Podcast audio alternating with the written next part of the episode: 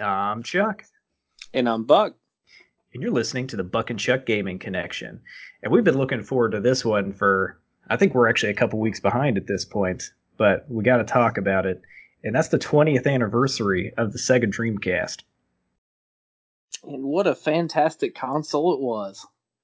Yeah, you know, fun fact or not, however you want to look at it, once the Dreamcast died, once it got, you know, taken off store shelves. That they've been in the console market for 18 years at that point. It's already been over twice that long, or over twice that amount of time. Wait, no, these are not it's words. been over. It's been over. These are not words. 20 years since. It's been more time since Sega hasn't been in the console race than they were in the console race.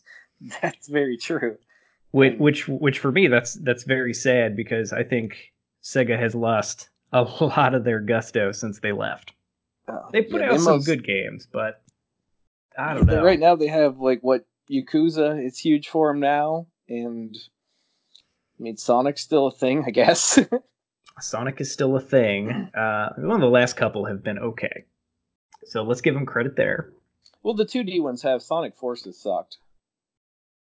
Yeah, I never played that one. Uh, when I when I go back to the the 3D ones, the last one I go back to is Generations. I'm like that one was solid. That's yeah, that one was. That's where I'm sticking to it.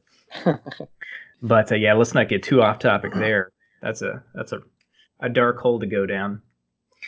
But the Sega Dreamcast, well, that's definitely one of the most important consoles, definitely of our childhood for sure.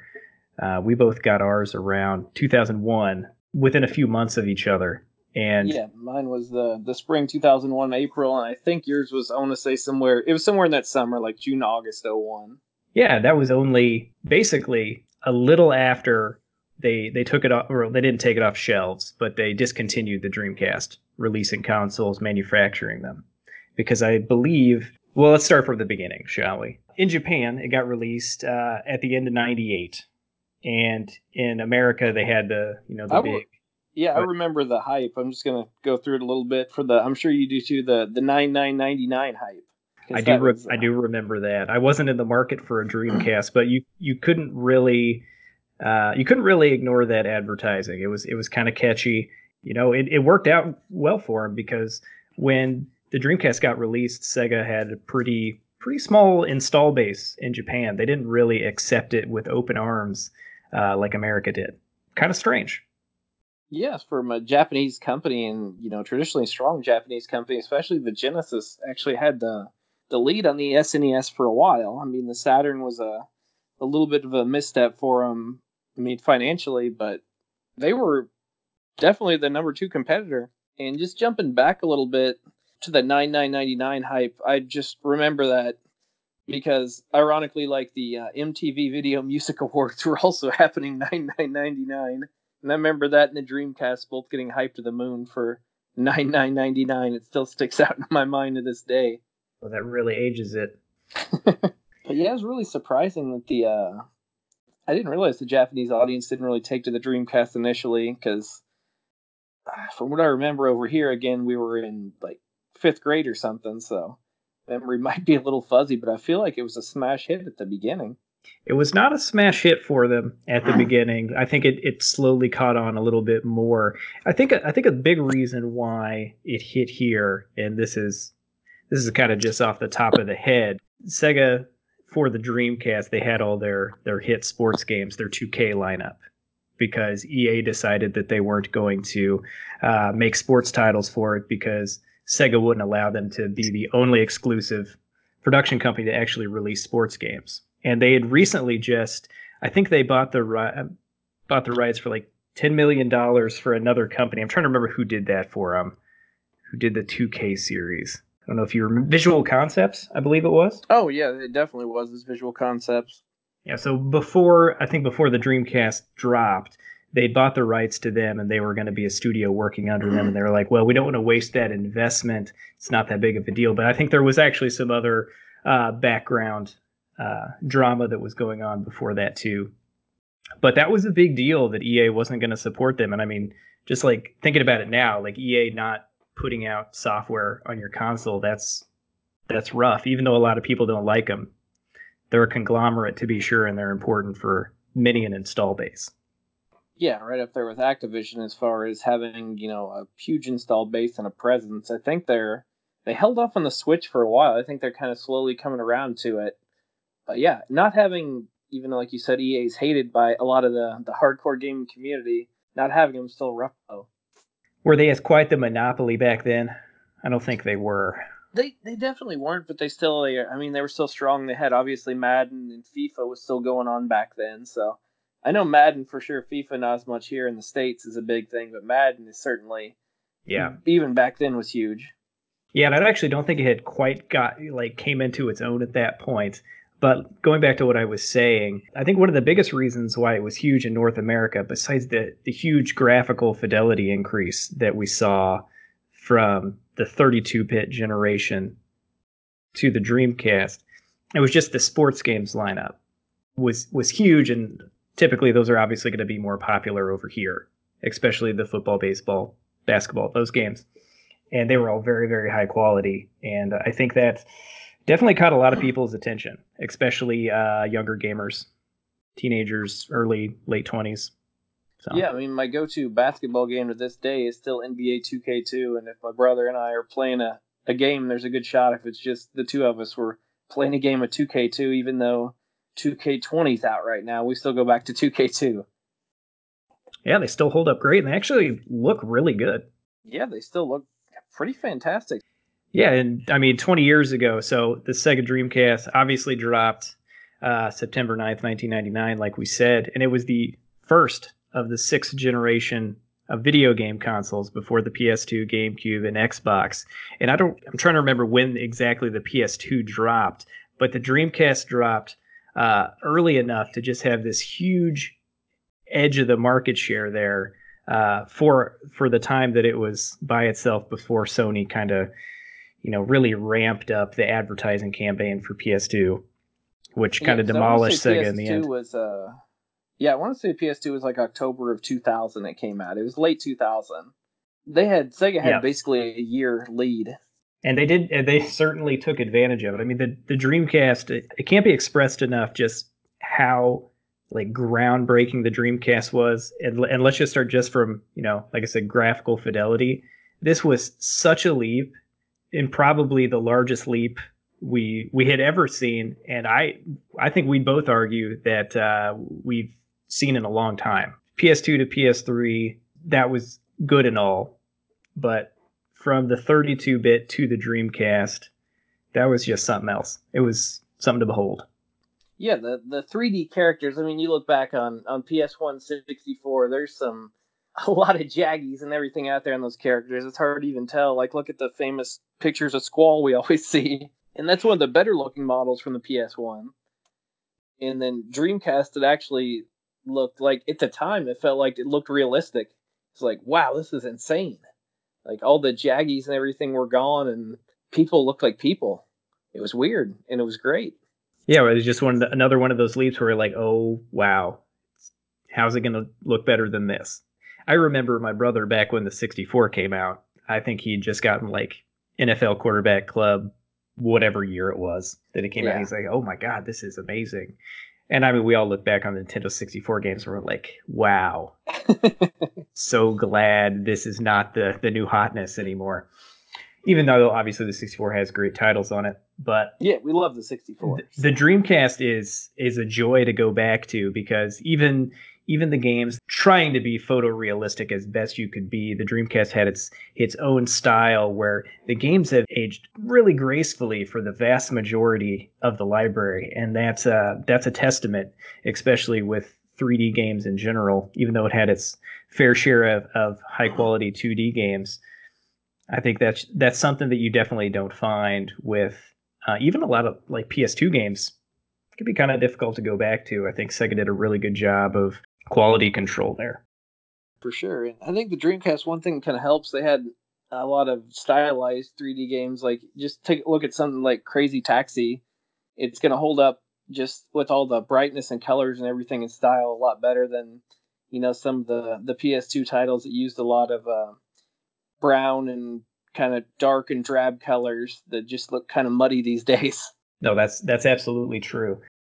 Hey, do we want to talk about uh, maybe some of the the launch lineup? Let's do it. Because man, they I think they launched with like 17 games, hmm. which was unprecedented. It still kind of is. I mean, a lot of consoles only release with a handful. I remember the 64 only released with like three or four before that. So 17 they, games was a lot to a lot to like. I think they learned a lot from the Saturn because the Saturn released with like a handful, maybe a really jaggy Virtua Fighter, and then maybe one or two other games. Well, I think they learned a lot, even more than that, from the Saturn. But thank God they did. That's true. Yeah, so I mean the the Dreamcast dropped with some of the most beloved games uh, that the library uh, still has. I mean, obviously Sonic Adventure, uh, mind blowing. Like that's like one of the greatest games that you can just like demo up in your Dreamcast and just be like, well, this is this is like the future of gaming. This is insane. You also had uh, Soul Calibur was a release title. That's mind blowing and still yes. a still plays super well. And and just going back to Sonic Adventure like, real quick, like you talked about, I mean that was a what a tech demo for what the Dreamcast can do with the first level and the dolphins like destroying it and you're outrunning them. Like that was ridiculously mind blowing at the time. Like if you weren't there, you don't realize, but man, that was crazy. Let's see, what else did they have? Did um, they have um, Power Stone? I think the original Power Stone was a release title. Fantastic game. Uh, two player arena fighter, if you will. It was basically your uh, equivalent to Smash Brothers, but in a, a 3D space where you could interact with objects and weapons. And I think we talked about it on a previous episode. We talked about Power Stone 2, its sequel, which came out much later. Uh, just a very unique fighting game, very polished, one of the many, many classics that Capcom released.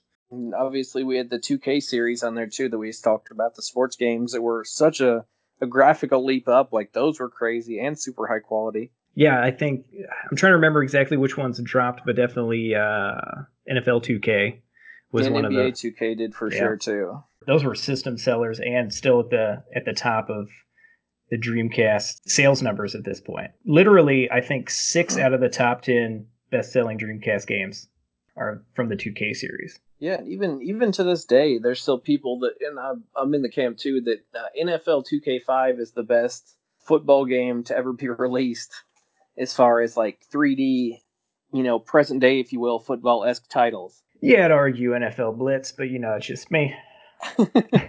More of an arcade sports fan myself. That's a classic too. Yeah, no lack for things that you would want, be it you know racing games, fighting games, uh, adventure games, things of that nature. They had, you know, several different genres, games from several genres that were, I would say, nine to ten out of ten games. Like you have, well, Sonic Adventure itself just crazy, and then you have the sports titles. I mean, Power Stone was very good. Obviously, Soul Calibur reviewed super well. They had a lot going for them. Was Jet Set Radio a release title? No, I don't. I don't think so. Crazy oh. Taxi probably was. Yeah, the first one probably was, and I think the yeah. second one was one of the, the last games that came out on the system. I believe so. There are so many good games for the console, and the console really only had a lifespan of about a, a year and a half.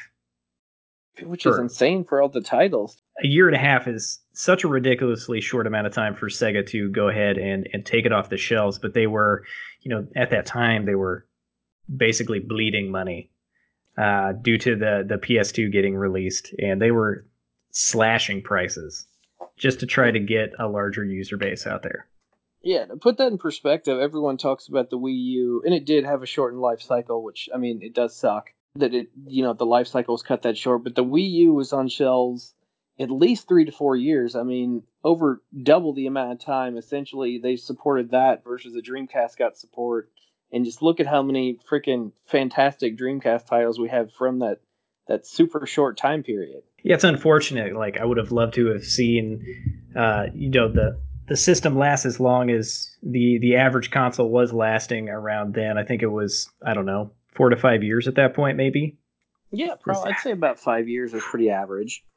Just the uh, amount of great games that you know developers could have put out in that time frame. It's kind of depressing, but we got a, we got a lot in a short period of time. They discontinued yeah, it, yeah, the end of March 2001. But there was games getting released uh, up until a couple years after that. I think up until like 2003, they were still releasing your your occasional random sports title. I don't know if 2K 2K2 I know was on there. I don't know if 2K3 was. Like you said, it's just unfortunate that it went by so quick. They had a reasonable amount of sales worldwide. I, although it didn't meet Sega's, you know, expectations, they ended up selling a little over 9 million, which I think is is still pretty low in the grand scheme of things, but the Dreamcast is so loved and remembered that I mean, people are literally still making games for the console, which is astounding. Like to yeah. this day. But I, we'll, we'll, talk about that a little bit uh, when we get into the the end of the episode. What I want a couple of things that I wanted to bring up about the console itself specifically. There was a lot of firsts that came with the Sega Dreamcast, less notable or more notable depending upon who you are. The Dreamcast was the first home console that uh, gave the user the the option to play games at 60 hertz, which was huge for uh, performance and uh, graphical quality for different games. Some games gave you the option, and and to put that into perspective, a lot of consoles now still run at 60 hertz. So that's pretty huge. I mean, I'm sure we could talk about the modem. I think we should. I think we should back up even more than the modem. Let's let's start with the controller first. Definitely one of my favorite controllers, bar none. Minus maybe the the Sony line of controllers. Probably my favorite controller. I don't know how many more times I can say controller. controller. Well, uh, uh, my problem with it is the D-pad has kind of the the jaggy edges, which is a little bit of a problem. Like for if you quarter circle forward a lot in your fighting games, it can mess with you a little bit. And the only other thing I would say, like, it would be nice to have two shoulder buttons, but as far as the actual feel of the control, yeah, it feels super good. Yeah, it kind of reminds me of one of the one of the controllers that came out for the Saturn. It had kind of like it was kind of like a big circular, kind of like almost it was almost like an arcade stick in your hand. A yeah, little like, bit like the Knights control. It was basically a Dreamcast control. yeah, so that that was interesting that they they took inspiration from that design and brought it over. But the Dreamcast had a lot of of, of interesting things going on. Uh, the one thing that really held it back was it only actually had one analog controller, or analog controller, analog stick, yeah. which made it a little tricky. You know, obviously to configure the the camera in different ways, and it made it harder to control certain 3D games. But uh, it had a, a couple of cool features like the the the slots on the top to put in different accessories and your memory cards, some of them known as VMUs. Uh, you could put in two at a time. That was cool. You could put in rumble packs, and I think there was other types of accessories too that you could use, kind of like the microphone from Seaman. Yeah, that's what I was gonna say. Don't forget about Seaman. Those were pretty cool, and the fact that you could put two of them in was was nice. The biggest issue with that, though, and I I'm surprised you didn't bring this up, is the fact that the controller cord comes out from the bottom not the top of the controller like that most. was super awkward. I forgot about that.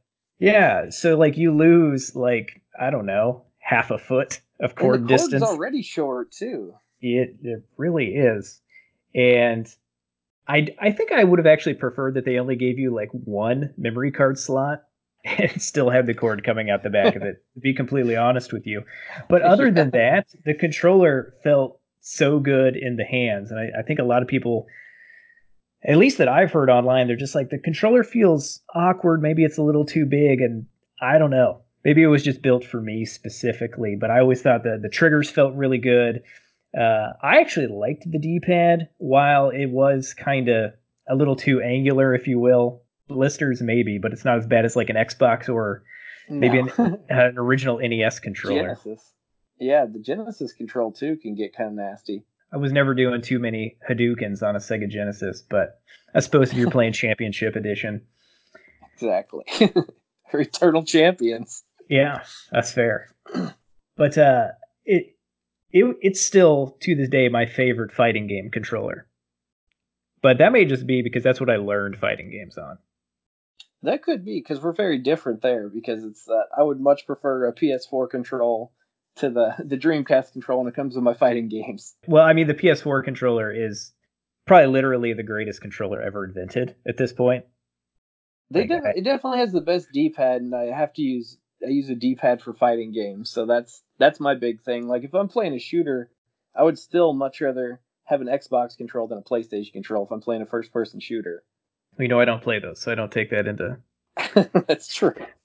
into consideration. So there there was something just about the controller itself. It was kind of it, it sort of felt kind of space age when it came out because the console and the controller were white and you know it's just like this this new technology that's gonna take over the gaming scene. It's got all this impressive hardware in it, and I was just like, this is pretty cool. So let, us talk about the the VMUs. Like that was pretty groundbreaking at the time. Not only Those did you things- yeah, those things were freaking awesome. I remember the PlayStation came out with like a, a PlayStation Pocket. It only came out in Japan, but I remember in like the instruction book for Final Fantasy VIII, they were like hyping it up, and I thought it looked like like the coolest thing ever. And then the VMUs came out. I was like, this is the coolest thing ever. Yeah, it was a it was a great addition, and what the VMUs did, basically also a memory card, but they had a little like LCD screen on them. Yeah, And- if anyone remembers at the time too, like virtual pets were Yeah. ridiculously huge at the time. If you don't know what especially a couple Virtua years Pets are, Tamagotchis. yes. so it was basically a memory card and a Tamag- with a Tamagotchi screen on it, and it would plug into your controller. And there was a port on the front of the Dreamcast controller that you could see the VMU screen. And what the VMU did uh, for certain, for most games, it would have a little out uh, like display on it. It would either like display the the name of the game, or when you're doing certain things like fighting a boss, level transitions, loading screens. It may have a little animation on it or something of that nature, or have some type of important information like. I don't know. Like when we used to play light gun games, did they have, they have like a, the ammo count on it or anything strange like that? I remember most games like just for like Skies of Arcadia, there's the big like the pirate Skies of Arcadia logo. I feel like most games it was the logo stamped on there, but they might have had like ammo count for like Virtua Cop and stuff. I don't remember. Which I don't know, like why you'd look down at your controller to find that when it's on the screen. but I'm just, yeah, I'm just saying, it's like they they could have done cool things like that. But the VMU also had the ability to, if the game supported it, it, it could have little like mini games on it that you could play just on the VMU after you take it out because it had a battery pack in it and it had uh, a D-pad and a couple of buttons and you could play the games specifically. Uh, for example, Sonic Adventure lets you raise the KO, Chaos. yeah, whatever they were, Yeah, um. Tamagotchi style. You could play little mini games with them, feed them, all that good stuff, and then import them back into your game. That was pretty cool. I don't remember. I'm trying to remember any of the other games that I Did, ended uh, up playing on did- there. Did Phantasy Star use them for the mags? I don't remember. Not really. No. Okay. Um, but interesting enough, like some of these mini games that came on the games, you could actually play with another player if they had their VMU, and you could plug them into one another and play against each other or with each other, whatever it may have been. Yeah, Which the only problem pretty- with that I remember was like those batteries. The little batteries died in those things so quick. That was my big problem. Yeah, no, they absolutely did. Like if you were if you were addicted to your little VMU games, they had to be replaced quite a bit. Um, and you can still find them, thankfully. They're not some like proprietary battery. That's definitely cool. And it was another thing, like so many things in the Dreamcast, that was just so far ahead of its time. Yeah, did, and did you know that you could actually like plug two of your memory cards in or two of your VMUs into each other and transfer save data between them? No, I didn't. That's pretty. Cool. I didn't either. Wow, why, how did I not take advantage of that? I mean, even though it was super easy to do it on your console through like the system settings and having multiple VMUs plugged in, it was just a it was a it was a nice touch and something that I think was maybe a little underutilized when people were developing games, but it was it was definitely something very unique to the console, ahead of its time, and something we haven't really seen since. No, I mean you could almost call it like the start of something like the controls, even like the Wii U having like the LCD screen on there. It's almost kind of like the start of something like that, except for you know way more primitive and it's actually separate. And it was just yeah crazy. I remember too, like Sega was the only ones themselves that actually made the VMUs be- because there were regular memory cards made by like third party companies, but they didn't have the screens or the buttons or anything. It was just like a like a memory card you'd throw in there. Yeah, had a few of those. Had some of those multi-memory units, or it had like Yep. 32 memory cards built into one, and it would die after. It would 10 times. erase all of them. Yes, never, never get those. none, none of those ever last. Yeah, those that was that was a that was a very cool thing, and obviously the Dreamcast also had. Uh, like it, like I said earlier, some of the the accessories like the uh, Rumble Pack and things like that. But they also had a lot of different and interesting controllers that went with various games. Like, for example, the maracas for Samba de Amigo or the the fishing reel, which if you're into that, I've heard it's pretty fun. But it might be. It looks like like those. I remember like when we were in grade school that like black and white Tiger LCD fishing game was really popular. That had the little reel on it. it looked like that's kind of what the Sega one was like, and that game was kind of fun. So yeah, it was. I think it may have been one of the very first like motion controls on a console. And Dreamcast so, just had everything. It did. It had a heck of a lot. Awesome. And then obviously it had some really high quality arcade sticks too, because the Dreamcast, if nothing else, it had some really stellar arcade ports. Yeah, picked up where the Saturn left off there because the Saturn had a lot of good arcade ports, especially for fighting games, and the Dreamcast kind of picked up the torch and ran with it. Yeah, if there was if there was really anything from Sega in the arcade at the time, and it was I think it was on the uh, it was at the Naomi arcade system board they they would basically port it over and it was nearly perfect. And that was that was a huge selling point. Kind of like if you were a Neo Geo fan back in the day, the Dreamcast kind of scratched that itch in a good way. Yeah. And especially it seemed like that Sega and Capcom, because of Pride, the Naomi arcade board, were kind of tight at the hip at the time. So, and we loved our Capcom fighters, so they were all coming on the Dreamcast. Oh yeah, so yeah, a lot of cool accessories uh, overall. There's there's some other ones, but uh, a couple of the other ones I want to talk about with some of the games I want to talk about. Uh, what did you think? Did you ever experience or take advantage of any of like the what do I want to call it the the hackability of the Dreamcast? You know, not besides. I remember that I think your dad got like this weird like hack disc that had a gazillion games on. I remember playing games on there. Yeah, that's true. There was there was like a thousand games on there, and none of them were good. No, I remember. Uh, I believe the name of the game was Ninja the instead of the Ninja. That game wasn't too bad. Ninja the was okay. Is that the one where you played Mario with Squirtle? Maybe. Yeah, I don't know. That was that that was interesting. But uh, the Dreamcast that had a lot of, uh, like I said, interesting technology built into it, and one of the technologies that Sega developed uh, around the same time as the Dreamcast was something called a MIL-CD, which was basically like a multimedia CD that was ahead of its time in the way kind of like a DVD was in the fact that like so you have music on it but it made it kind of like a multimedia experience where it could have other options like music videos and things like that on the disc itself and due to this technology being compatible with the Dreamcast, a lot of hackers found it easy to bypass the security on the system using uh, CDs like this and uh, came out with a lot of emulators and uh, what we've come now to appreciate the, the homebrewing scene, which has kept the Dreamcast's legacy alive well past its end date. Yeah, there's just such a hardcore crowd and you said the homebrew hacking community has kept it strong for, you know, basically the last 18 years.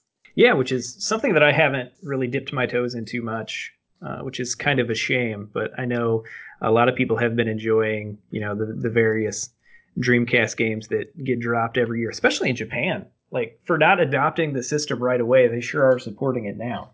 Well, I remember back in the day, this was back in 2001, right around the time the Dreamcast was getting discontinued a thing came out called Bleem or Bleem or Bleemcast. It could actually definitely Bleemcast. So, yeah. Yeah. It was to basically port. They had one for uh, Gran Turismo 2 and one for Metal Gear Solid. I remember back in the day, and these actually came out like just briefly to like GameStop or or Babbage's or whatever it was called back then. Then they got, think they got sued and they got snapped up real quick. But yeah, they were basically just ports like basically uh, HD remasters, if you will, for those two games on the Dreamcast.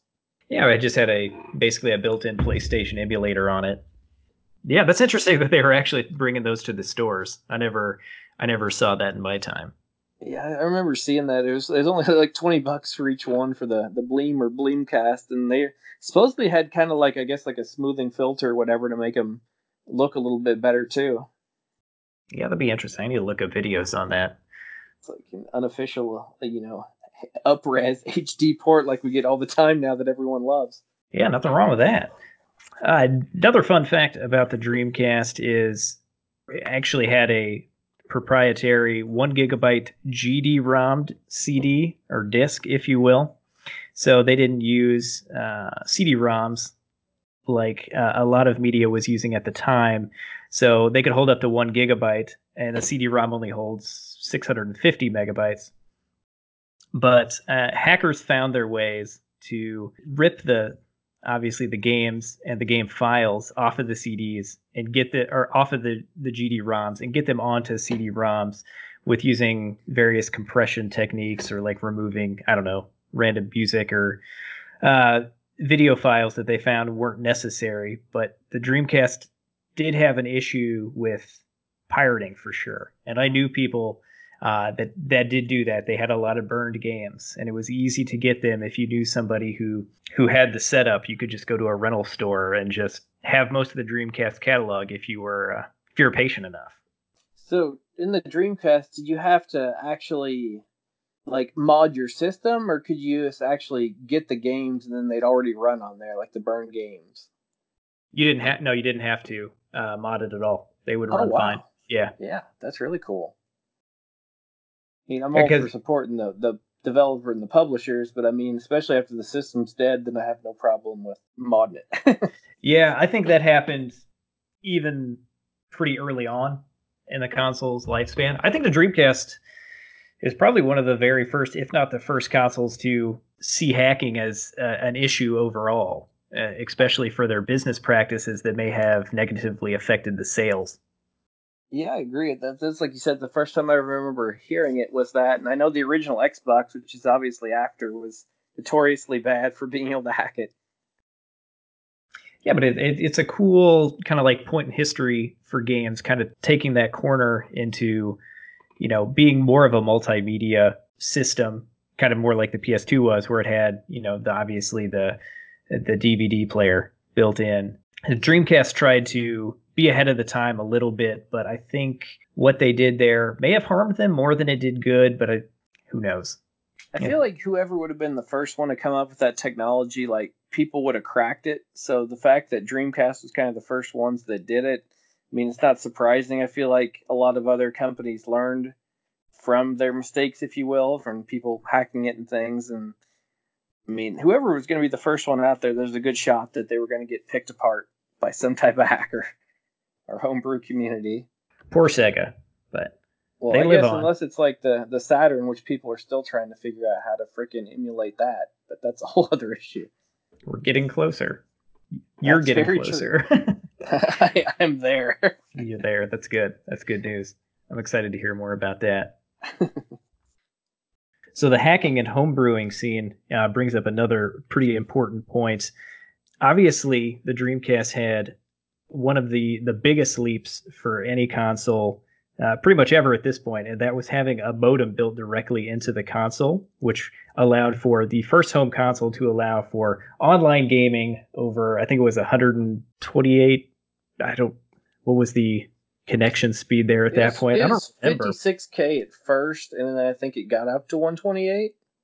But man, what a what a huge evolution that was. I mean, obviously the first online game that they ever released was ChuChu Rocket at this point. obviously not one that, game. Yes. Uh, and that game came out of them just trying to figure out how to do online gaming. That's how that was the inspiration for that. That was kind of like their test bed, and then they they re- released it like you you can't underestimate that or, like understate how important that was. If you just look at the landscape of gaming now and just how integral online gaming is and how every developer has to put online features in their game.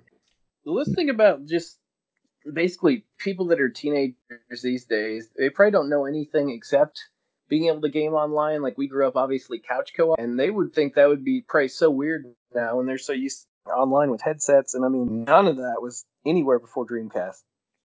Could you even do? Was there any way that you could do voice chat on the Dreamcast? Did, did you do it did, with the microphones? Well, I don't remember which ones you could do it with, but I, I feel like was it like Alien Alien, Alien Syndrome? Is it? Yeah. Yeah, that might be it. I thought that one may have came with a headset because I remember it came with that big ass box. It had to come with something interesting in it besides a an okay game. That's true. Yeah, I don't remember if the uh, the Seaman microphone worked online. Probably not.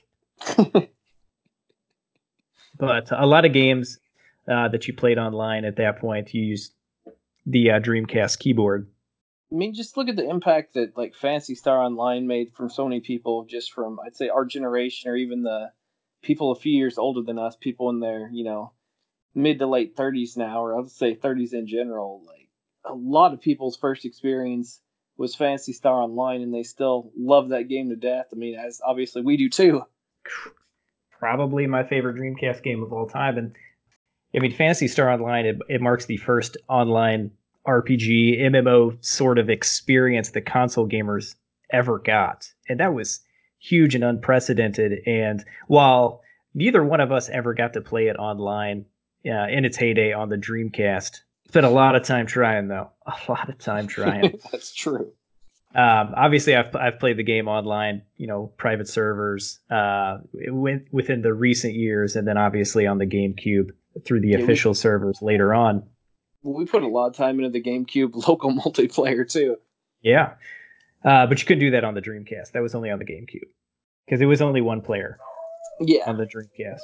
And I uh, still put a ton of hours into it. I know you did too, without even being able to go online, just playing it solo. That game was still yeah, fantastic. Yeah, hundreds of hours. It was. If I had gotten that game online, I think my childhood would be a, a lot different. I don't think I would have ever left the house, even though I still rarely did. You may have dropped out as like an eighth grader. yeah, I, I, just may have, because that would have that would have been something else. But just just the thought of of doing that back then, just definitely mind blowing. Just like a lot of the things this Dreamcast did first, but really bringing online console gaming to you know to the house uh, easily accessible. Obviously, if you had a fast enough modem at that point, it, it's one of those things that's like really hard for me to talk about because I didn't get to experience it at the time. And I mean, I, for me, I didn't play a lot of online games until I guess probably around the PS3 days. So, yeah, that's the first time either one of us really jumped on much because, and we weren't really back in the day, especially we weren't really PC gamers at all. I mean, the, you couldn't even be basically on the internet because it would take up the phone line, then no one could use the phone because of dial up.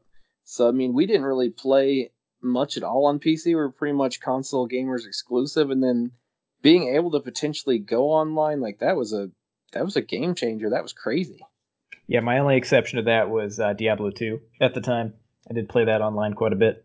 That was just a different time when you couldn't have simultaneous phone calls and your internet working at the same time. I remember just being on like AOL and being like, somebody's calling in should you answer it? I'm like, well, I, I don't want to stop surf surfing the web. no, you shouldn't. doing my AOL instant chat. So eBay auction into two minutes. Come on, mom. Yeah. Stop. very different times. I know that was huge for a lot of people, and I I didn't have a, a ton of friends. I don't think I had any friends that actually had. Besides you, most of my friends didn't have Dreamcast at the time, and they didn't have experience with the online infrastructure. I'd be I, would love to go back and, and see it at that speed and see how well it worked out. It must have worked out pretty good because I don't remember anybody complaining. But at that point, yeah. they didn't have anything else to base it off of. you true. took you took what you got at that point. Most and, of our friends, I feel like, were playing Pokemon if they're gaming at the times. yeah, that's true. I think we were. I think we may have been a little young to appreciate what what the online gaming sphere offered at that point. I'd say you're probably right. It would have been we would have been yeah, a tad on the young age because we would have been in 2001 we got ours. We were just in you know seventh eighth grade.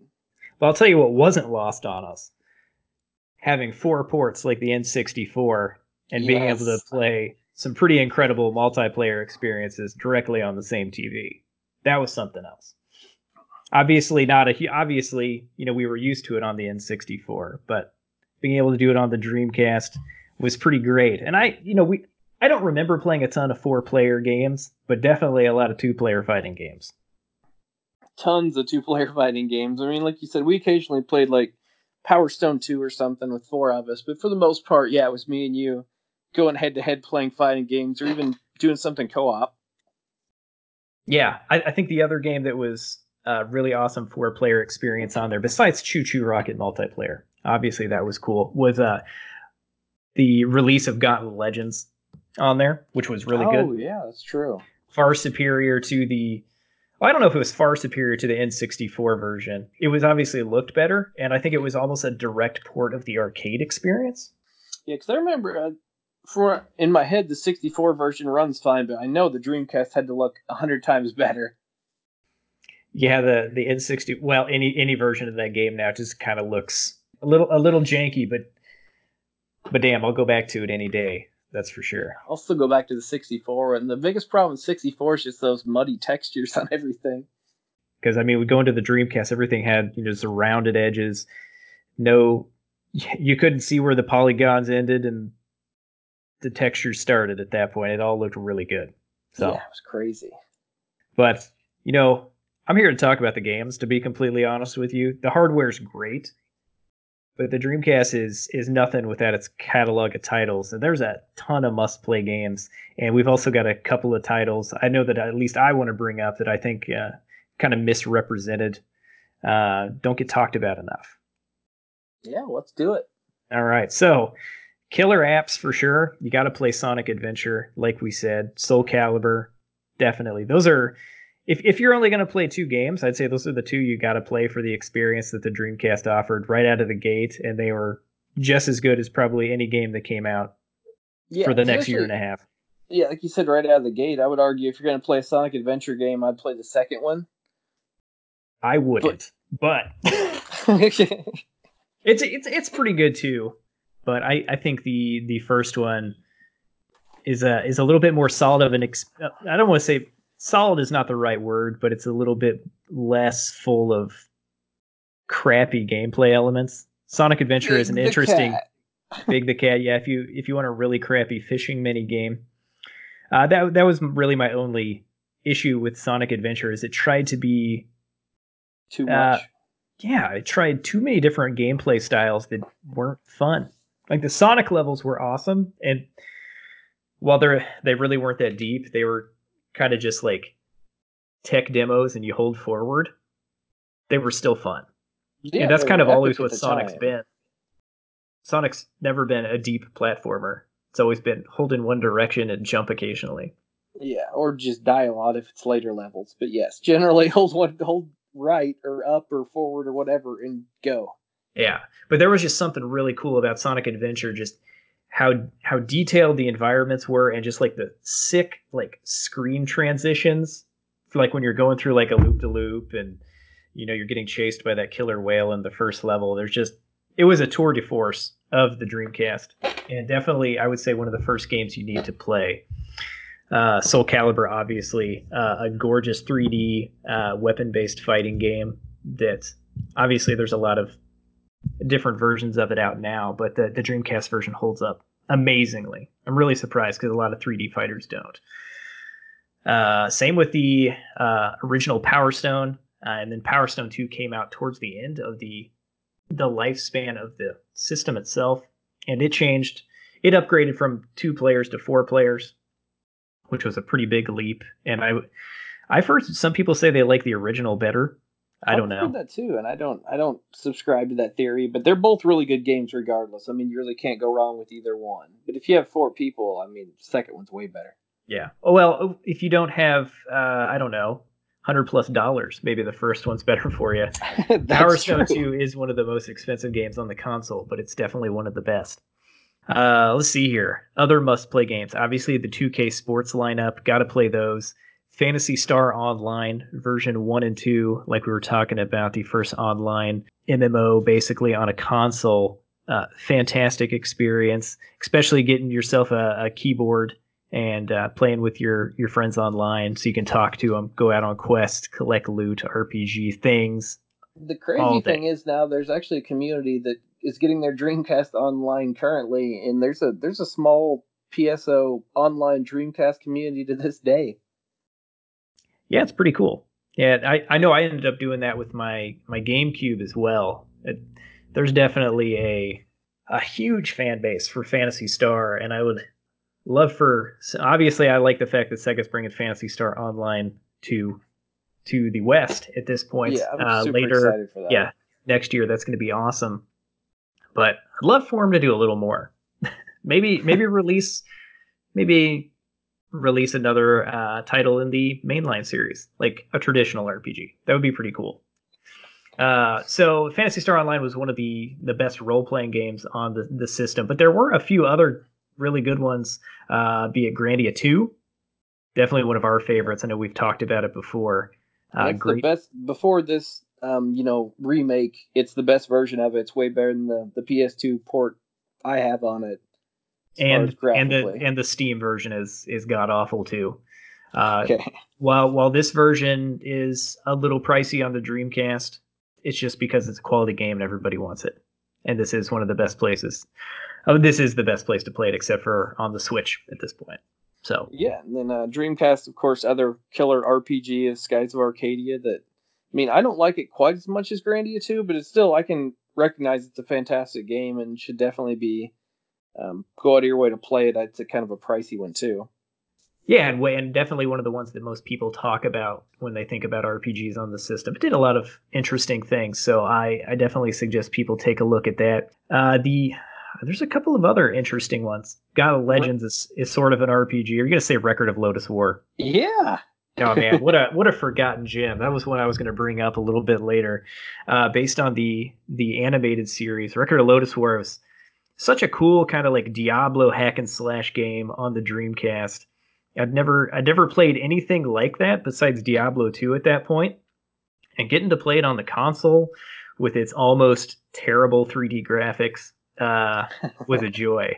That was a fun game. And one of the first games I've ever started with a, a near naked man as my playable character. it was the first game of its kind on a console, kind of the the looter RPG genre, whatever you want to call it. That's the first one I can remember on a console. And it's yet again one of those ones that's actually pretty hard to find and pretty expensive. Unfortunately, uh, yeah, but worth a look. Uh, they also had Evolution one and two. I wasn't that big of a fan of those games. I don't know about you. Yeah, I, I uh, wasn't a big fan either, so I can't say too much about them. It's going to be very good. I thought they kind of sucked. Yeah, they got kind of like mixed reviews at the time. They were they were really standard dungeon crawlers. Some of them had procedurally generated dungeons, which is almost never a good thing. And they tried to it felt like they tried to capitalize off the pokemon digimon craze and they did it kind of bad. They did? Yeah then there was monster taming in that wasn't there? You're not talking about time stalkers are you? Maybe. Uh, time, time stalkers? I don't know. I don't remember playing evolution 1 and 2 enough to remember something like that but time stalkers which i never hear anybody talk about this is such a hidden kind of gem. it was it was one of the first games I ever got, and it is the first roguelike I think I can ever remember playing. And it was a a 3D RPG dungeon crawler where you play as your main character and you go through these dungeons and you basically capture monsters on your team, try to get further into the dungeon, and then once you die, typical roguelike fashion, you have to start over on the next the next run. It was pretty boring overall, but it was a, an interesting concept and something that I'd never experienced at that point. So I was mildly intrigued. gotcha. Oh. I don't know if that's the one you were talking about. I don't remember Evolution having that. Yeah, maybe I'm just going crazy. I think you're thinking of like Azure Dreams or something. You're going way back to the PS1. It could be. We're recording this, you know, fairly late our time, so it's it could be. Well, let's see here. Well, that, I think that's pretty much it for the the RPGs that I can think of that at least I played, and I would definitely uh, suggest to people. But uh, so many other good games. What about light gun shooters? Dreamcast had an awful lot of those. Too? Man, might be my favorite light gun shooter of all time. Definitely one that if I see it in an arcade, I've got to play it. Typing of the Dead. Let's talk about that for a minute. yeah, you don't get that in the arcade. Uh, another another good use uh, for the Dreamcast keyboard. Unplayable without it, unfortunately.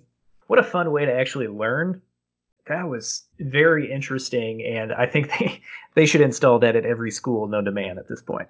Absolutely. I would have enjoyed keyboard so structuring sentences more. to the writing, you know, paragraphs for boss battles. That'd have been epic. Yeah, that was.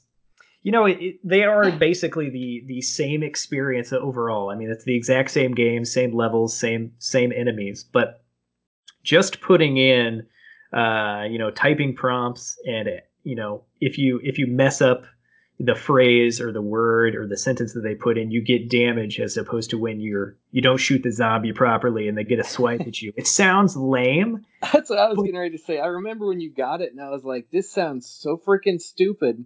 And then we both played. it. I was like, "This is actually really cool." Yeah, it it's it's kind of absurd how fun it is. Uh, some could argue it's actually more fun than House of the Dead, but I think it's just a different experience.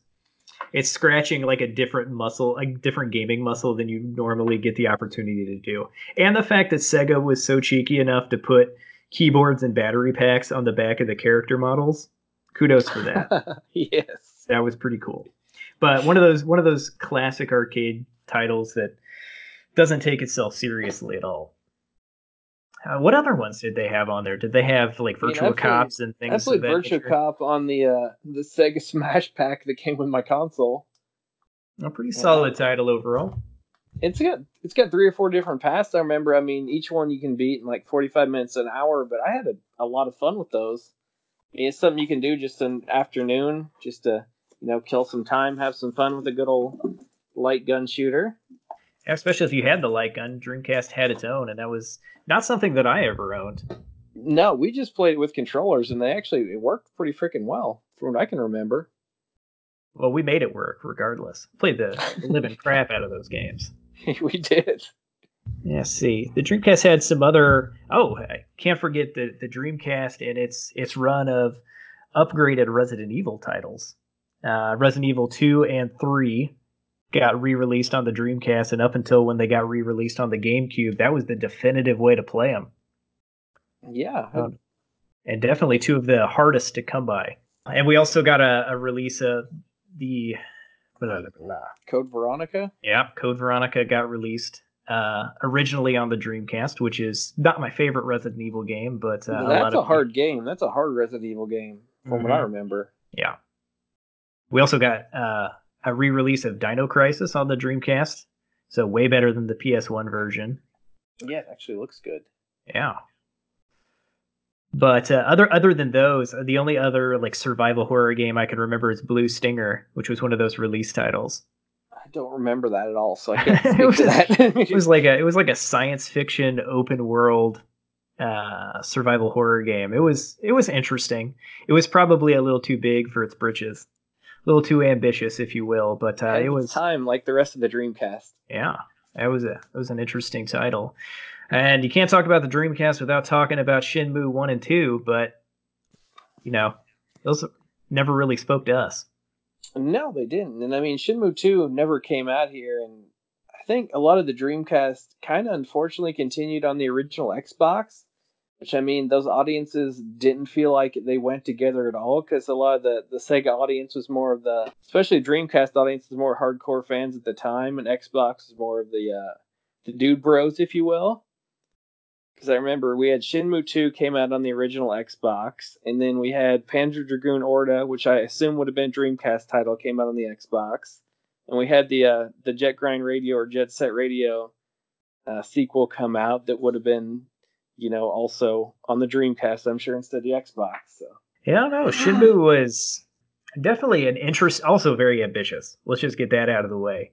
Let's give it respect for how ambitious it was. Graphically, it was very impressive. And one of the very first open world games. I know that Sega coined a different uh, type of terminology for it. I wish I, I wish I had that on on hand. But they gave us some very very strange name, strange acronym to describe it.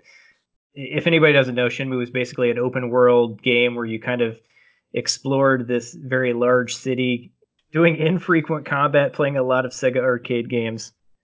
and they spent a crap load of money on it too, like a Yeah. lot of money. One of the very first heavily voice acted games.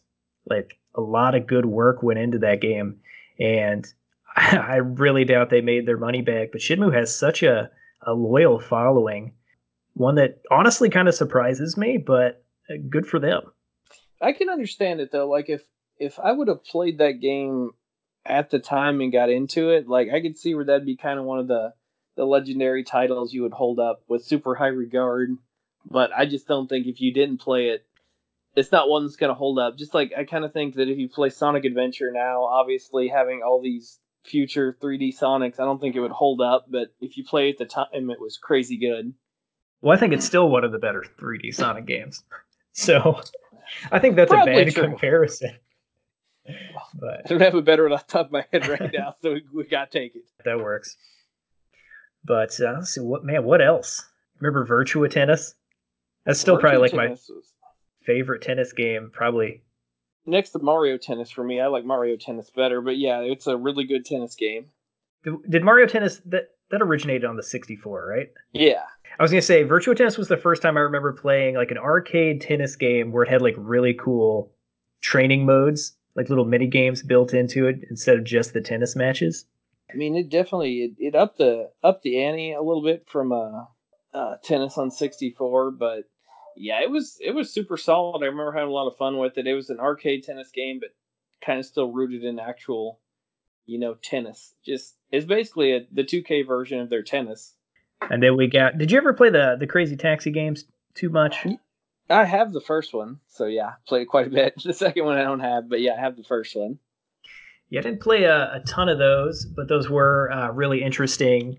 Uh, Some sweet I, punk rock offspring soundtrack on there. Yeah, the soundtrack was legendary for sure, and it was basically just like an arcade experience. You, you know, you pick up people on the side of the street and you try to score as many points as you can by getting them to their location fastest and, and getting the best fare for uh, the taxi ride. It was it sounds kind of like a lame premise, but from the short amount of time that I spent with it, I know a lot of people are really big fans of it in general.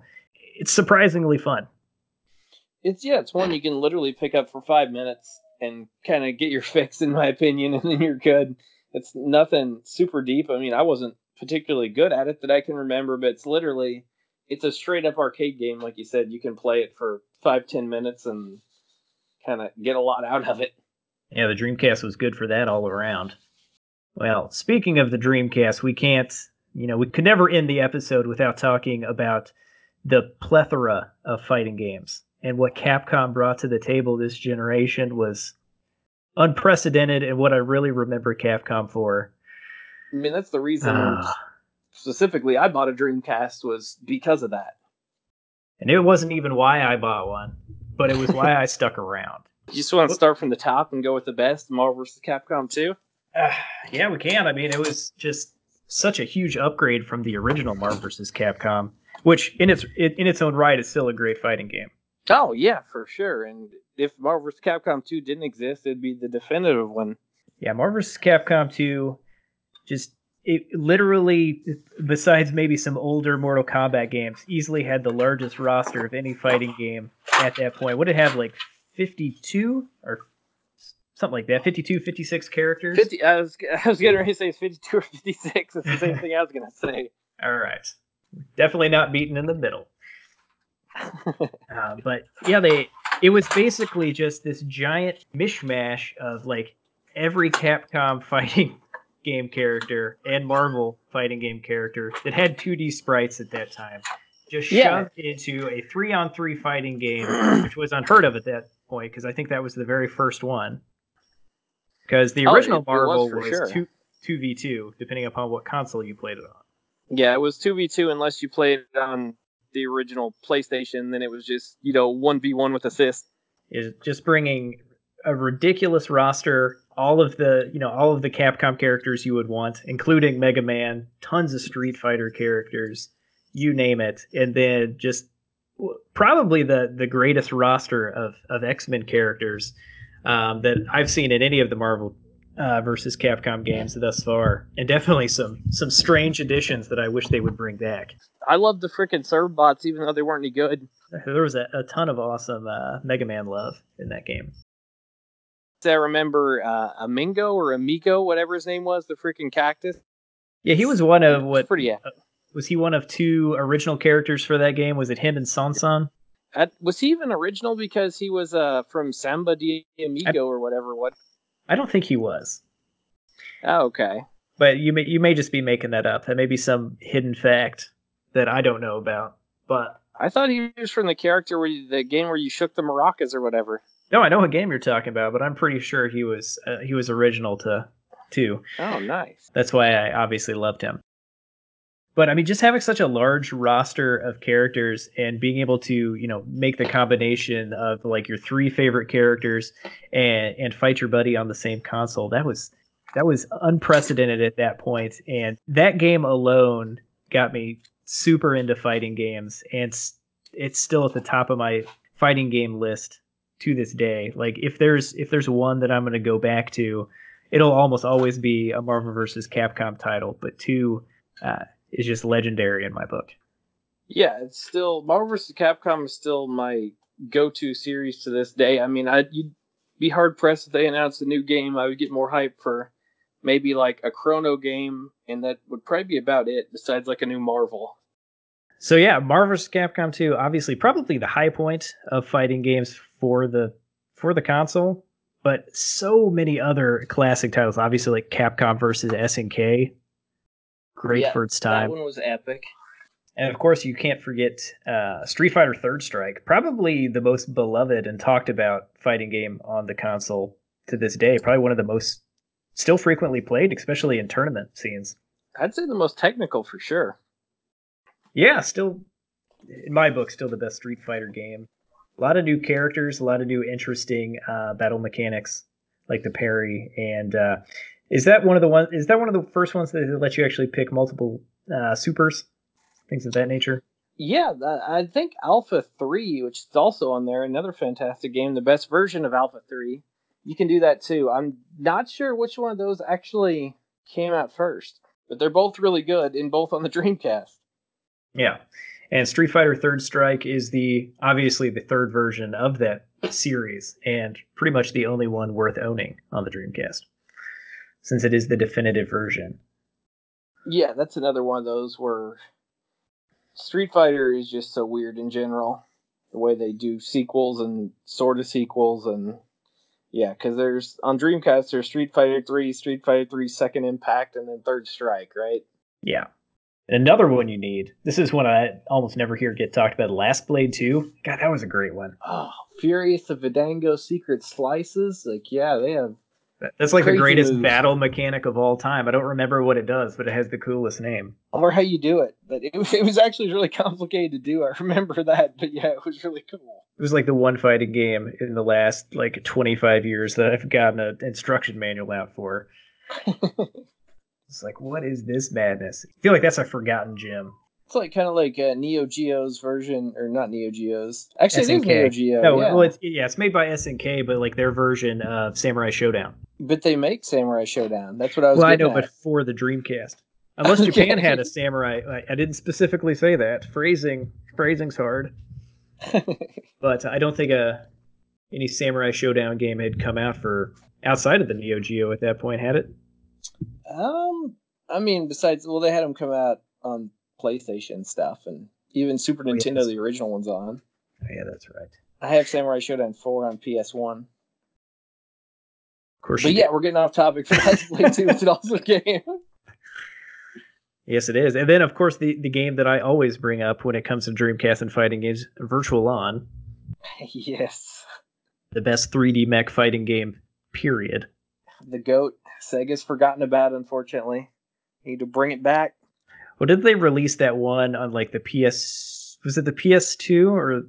Yeah, Virtual On Marz for PS2 was like a slower, dumbed down version of uh, Oratorio Tangram or whatever the one is for Dreamcast. Yeah, I decided not to play that one because I didn't want to ruin my memory of the series. Oh, I still bought it. I'm glad somebody released a, a compilation collection on PS4 that's freaking only in Japan. Mm, that's not fair. Is it for the not. Switch or something? No, it's for PS4. It's got online play, and we get nothing. Oh, I need that. Is that all three of them, or is that just the first two? It's at least I don't know if it's the first one. It's at least uh, the second two for sure. It's Marz and Tangram. Or Torium might be the first one too. And then let's see here. What else we got? Remember Project Uh, Justice? Mark of the sequel to- Wolves. Well, we Project got that. Justice. We got that too. Project Justice, the unapologetic sequel to Rival Schools for the PS1. I love Rival Schools, United by Fate. Such a good game. Yeah, and and Project Justice is a much more beautiful game, at least. I think it's great. Yeah, they're they feel like what Street Fighter EX should have been is what those games kind of feel like to me. They feel like Street Fighter games and they're actually like in 3D, but they play Completely like 2D. 2D fighters. Yeah, they're really cool, and they got a lot of uh, interesting uh, original characters in there. And I can't re- did that like it was all based upon like uh, like a school, right? And Yeah, everybody there these, was yeah, basically like all these different schools there. So there are like four or five different schools, and they all had their you know stereotypes from each school. Like you had your main dude Batsu, and then like his crew, which I think uh, Sakura's sister Hinata, Sakura from Street Fighter, her sister Hinata is one of the characters, which is kind of a weird Street Fighter tie-in Capcom Easter egg type thing. And then like you had another school that would be basically like you might have a dude that plays baseball and then kind of a just evil looking guy and it was just really cool. I'm doing a terrible job explaining it, but it's a good game. I was gonna say I like the explanation, but yeah, definitely one to look out for. Definitely one of the most difficult games to find on the console, unfortunately, and definitely one that probably won't get a re-release on anything ever. Well, at least since Capcom is still in business, there's the small shot, but yeah, don't expect it. You know, there was actually a lot of good uh, 2D like spaceship shooters or shmups, if you will, on the console as well. I think you may have had Giga Wing too. Yeah, I do have that game. That game is definitely so. I have a uh, Gunbird 2 also, which is good. Oh, nice. So both those are really good. You have is it Bangai-O?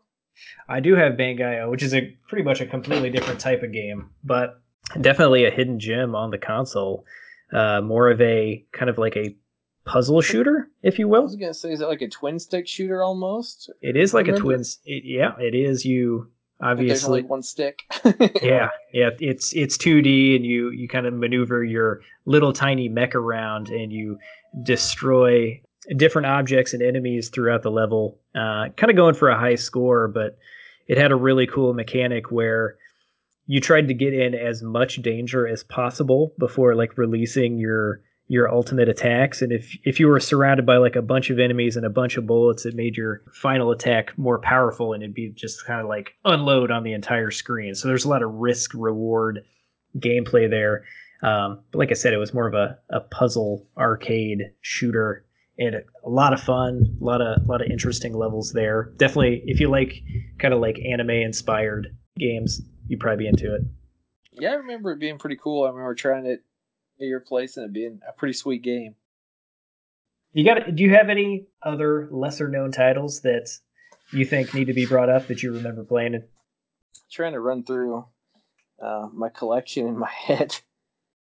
I played Wacky Races for the Dreamcast a decent amount just because I loved the old Hanna Barbera cartoon and it was a, a cool, basically cel shaded Mario Kart. with the Wacky Races characters. It's a lot of fun. Oh, Yeah, I remember um, you always singing high praises about that one, but I don't know if I ever got a chance to play it.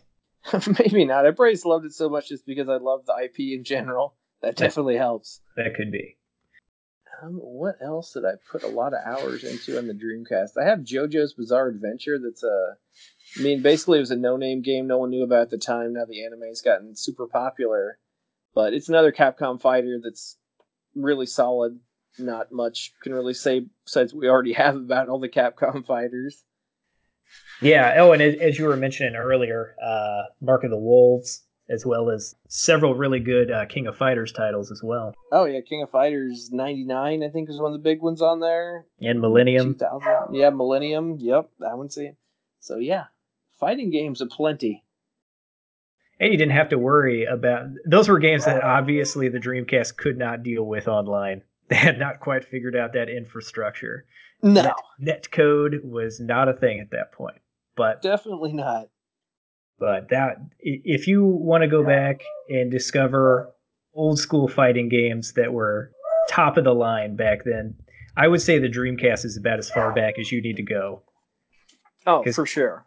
Yeah, because that's that was like the pinnacle. They figured out what made fighting games good, and SNK and Capcom were at the the top of their game at that point, and they were even joining forces at that point.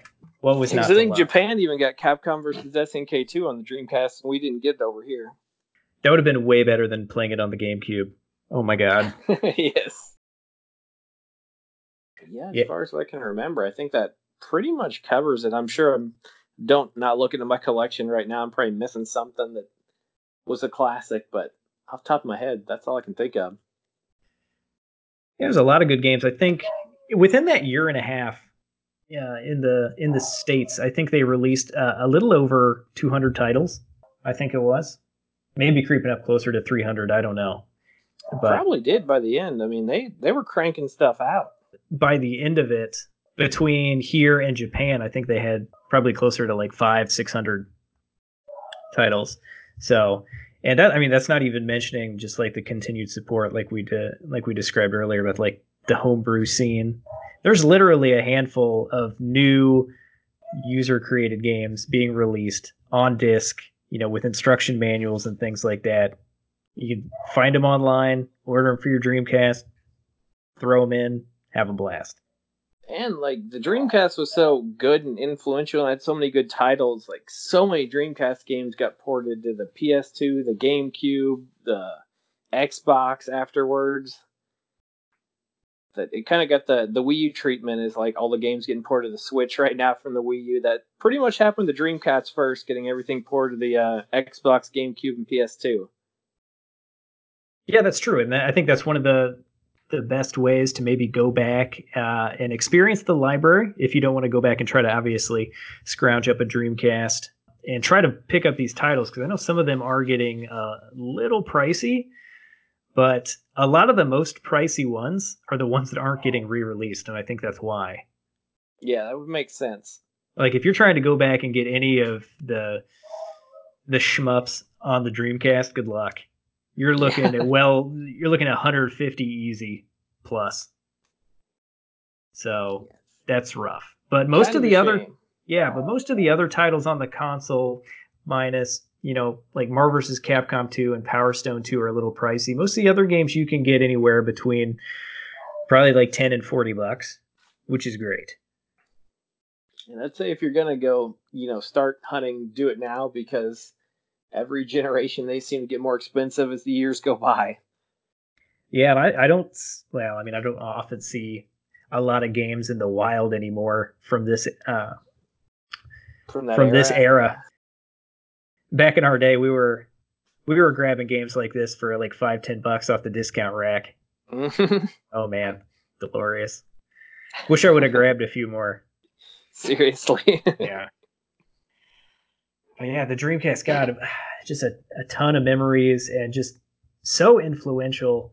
Everybody is as a gamer and obviously just like the gaming industry as a whole owes, owes Sega a lot, uh, not just for like the lessons learned, but just the impact uh, that the Dreamcast had in such a, a short life cycle and uh, what it meant to the to the sixth generation of consoles, let alone the consoles that have come after it. So yeah, that's something very special. Oh, for sure. If you talk to like anyone that had a Dreamcast or especially just owned it during that era, that's just I've never heard anyone say like a bad word about the Dreamcast that owned a Dreamcast when, you know, in its heyday. Oh no, absolutely not. You know, I, would love to hear your guys' opinions on it too. You guys should definitely drop uh, some comments uh, on our Twitter page and, and definitely comments on the episodes themselves. We'd love to hear what some of your favorite games are, some of your memories of, of the console itself, maybe even during release, or if you've you've picked it up in the last few years uh, on the dirt cheap. Everybody's got a different experience. Uh, you know, getting to play the Dreamcast for the first time. Be interesting to hear. Yeah, hundred percent. And you know, as always, let's kind of go over where you can where you can find us. We're uh, on SoundCloud and iTunes. We're uh, the Buck and Chuck Gaming Connection, of course, at Uh, on Twitter, we are at Buck Chuck Gaming. Chuck said, reach out to us, let us know, you know, he said what your favorite Dreamcast titles are, just your memories of the the 20 years in general. And as always, I'm Chuck. And I'm Buck. And you've been listening to the Buck and Chuck Gaming Connection. Thanks, guys.